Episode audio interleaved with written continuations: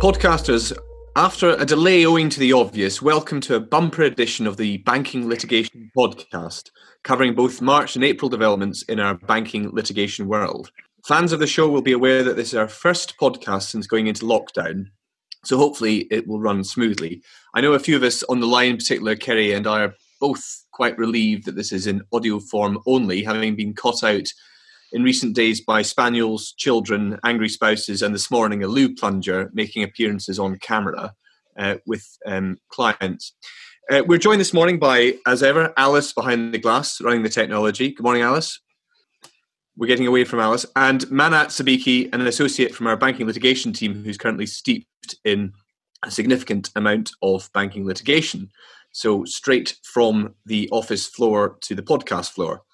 I'm going to kick off this morning with a mis-selling case, taking us back to events which took place during the global financial crisis of 2008. That's right, you heard it correctly. Interesting to see that these cases are still working their way through the courts some 12 years later. The case I'm looking at is uh, against Lloyds, uh, a case centered around the alleged mis-selling of interest rates, interest rate hedging products or IRHPs, very familiar to a lot of our podcasters. And as many of you will be aware, after the global financial crisis, uh, a number of the banks agreed with the then FSA to carry out a past business review of the sale of IRHPs, uh, in particular into allegations of mis-selling. Anyway, practitioners will recall that there's been a series of cases where claimant customers have sought to impose various duties on the bank relating to the conduct of their past business reviews. If memory serves me correctly, John, that particular line of argument has not fared very well. No, indeed, Ceri, that's right. Uh, ultimately, those cases, uh, I'm thinking here of CGL as one of them and SureMime as another, have all been unsuccessful. And this latest decision, Norham against Lloyds, uh, continues the trend. It's obviously good news for the banks and demonstrates the robust approach that the English court continues to take in rejecting these type of no- novel claimant arguments and mis-selling claims. So to drill into this a bit, the specific question here was whether the bank, Lloyds, owed an implied contractual duty to assess or compensate consequential loss claims under the PBR. In other words, whether the, the, the, fact of the bank undertaking the PBR gave rise to some implied contractual duties. I don't think it's helpful to get into the weeds of the contractual construction points analysed in the judgment. The key point to pull out is this it was absolutely central to the court's decision in rejecting the argument that if the PBR gave rise to a direct duty owed by the bank to the customer, it would completely cut across the regulatory regime under which the PBR was established. Which is in line with what the court has said before, I believe. Yes, precisely. Uh, uh that's right, Ceri. In, in particular, two important previous authorities, which went all the way to the Court of Appeal, and that's CGL, which I've already mentioned, and uh, elite properties, uh, for those who are interested, um, have seen this argument being run before. So it means that whilst nothing in this recent decision is surprising, it does serve to reiterate that the court will be reluctant to find that uh, the banks undertook any private law duties in the context of the PBR, absent clear expression of intention to do so. John, do you think this logic would could apply to PBRs more generally? I think that's a very good question, Mannat, because we've seen that the argument will be run again and again. It may well do, um, given the reasoning of the court in this case. It may extend PBRs entered into voluntary by agreement with the FCA and Section 404 of uh, FISMA, Consumer Redress Schemes. Am I right in thinking that we have a blog post on the decision which has further detail? Right again, Mannat. There's a link in the show notes. Oh, I am very glad to be back. Um, Look, now moving on to our next topic of class actions. Ceri, I understand that you're going to do a deep dive on Morrison's, which again will be very familiar to our podcasters. And then Mannat's going to walk us through a couple of recent cases that might rock the boat for litigation funders. Yes, absolutely. So I've selected for the deep dive in this edition of the podcast the Supreme Court's decision in Morrison's. And the big news is that Morrison's has won its Supreme Court appeal and it's been found not to be vicariously liable for the actions of a rogue employee in leaking employee data.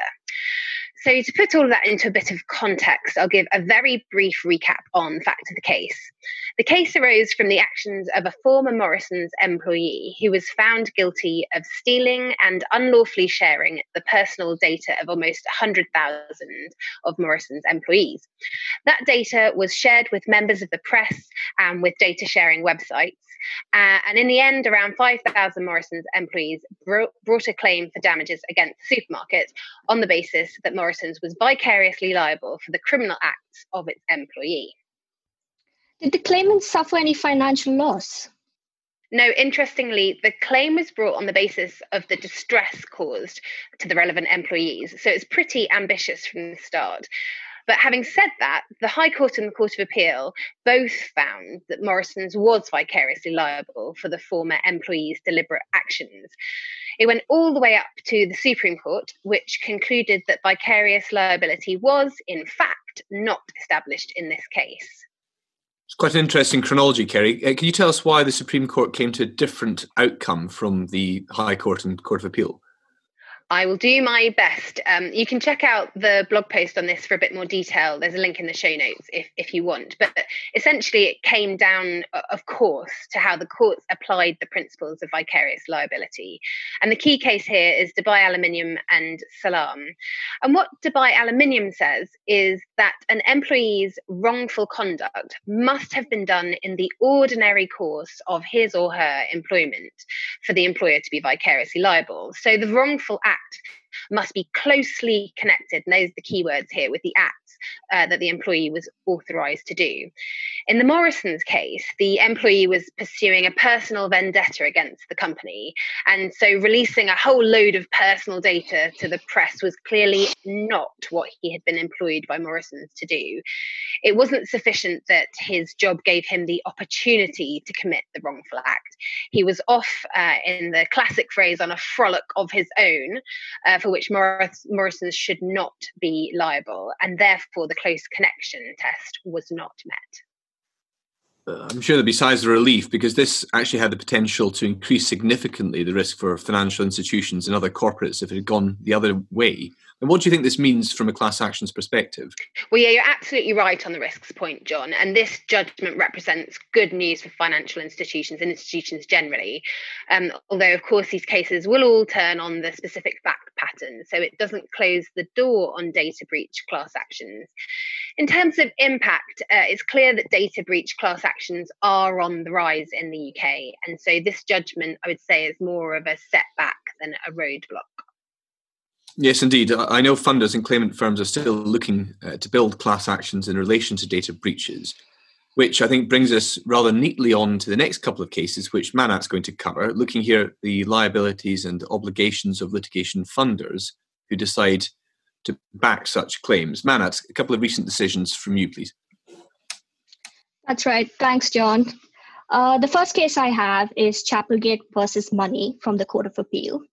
The reason this decision is significant in the context of litigation funding is that it confirms that the so called Arkin cap is not a binding rule. Uh, the Arkin cap, of course, uh, coming from the case of Arkin and Borchard Lines, I think May 2005, 15 year old decision. Perhaps you can remind us what that was about. Yes, happy to.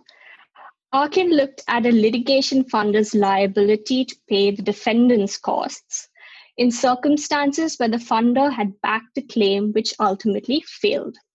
And the outcome of Arkin was that the litigation funder's liability was capped at the amount of funding it had provided to the claimant. In the present case, the claimant brought various claims against the defendants with the benefit of litigation funding provided by the commercial funder, Chapelgate. The claims failed in their entirety, and the claimant was ordered to pay the defendant's costs on an indemnity basis. Mm. However, the claimant didn't pay up, so the defendants applied for a non party costs order against Chapelgate, the funder. The court said quite clearly that judges are not bound to adopt the Arkin approach when determining the extent of a commercial funder's liability for costs. The judge's decision on liability for costs is, in the end, discretionary, and there's no principle that there should be a fixed cap. Yeah, I think it's really helpful to have some court of appeal authority on this point. Banks are so often in the position of a defendant facing a funded claim, particularly in a class actions context. So, good news, I think. Agreed, Ceri. And we have a blog post on this decision for anyone who would like further detail. Of course, litigation funding market has moved on uh, quite a bit since May 2005 when Arkin was decided. And it's interesting to see how the court's approach has adapted.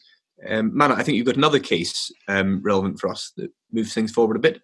That's right, John. The next case I have is Rowe versus Ingenious Media, which was a security for costs application, again in the context of a litigation funder backed claim. In a nutshell, the court granted an order for security for costs against the funder, Therium. The reason I am flagging this decision is because a litigation funder's exposure to a defendant's costs really is key in the context of class actions. I, I agree with that, Mannat. Um, our podcasters will be aware that this is not the first case in which this type of order has been made, but are there any particular features which stand out? Sorry to keep interrupting. No worries, John. I think the most novel aspect of this decision is that the first successful security application against a member of the Association of Litigation Funders, or the ALF, which is a self regulated body of funders imposing capital adequacy requirements on its members. This decision shows that membership of the ALF will not provide any sort of shield for funders. Otherwise, the court took a similar approach to security applications as in the RBS rights issue litigation case. It was a significant factor in both cases that if the claims failed, the claimants would each be liable for only a proportion of the defendant's costs, as there was an, an order in place for several rather than joint liability. The court also put particular weight on the fact that there had been no evidence provided of the funders, in this case, Therium's financial position. So, what would you say is the key impact of the decision from a defendant bank's perspective? I would say, firstly, that it should provide some further comfort to banks against the risk of successfully defending group litigation and then being unable to recover costs from the losing claimant side.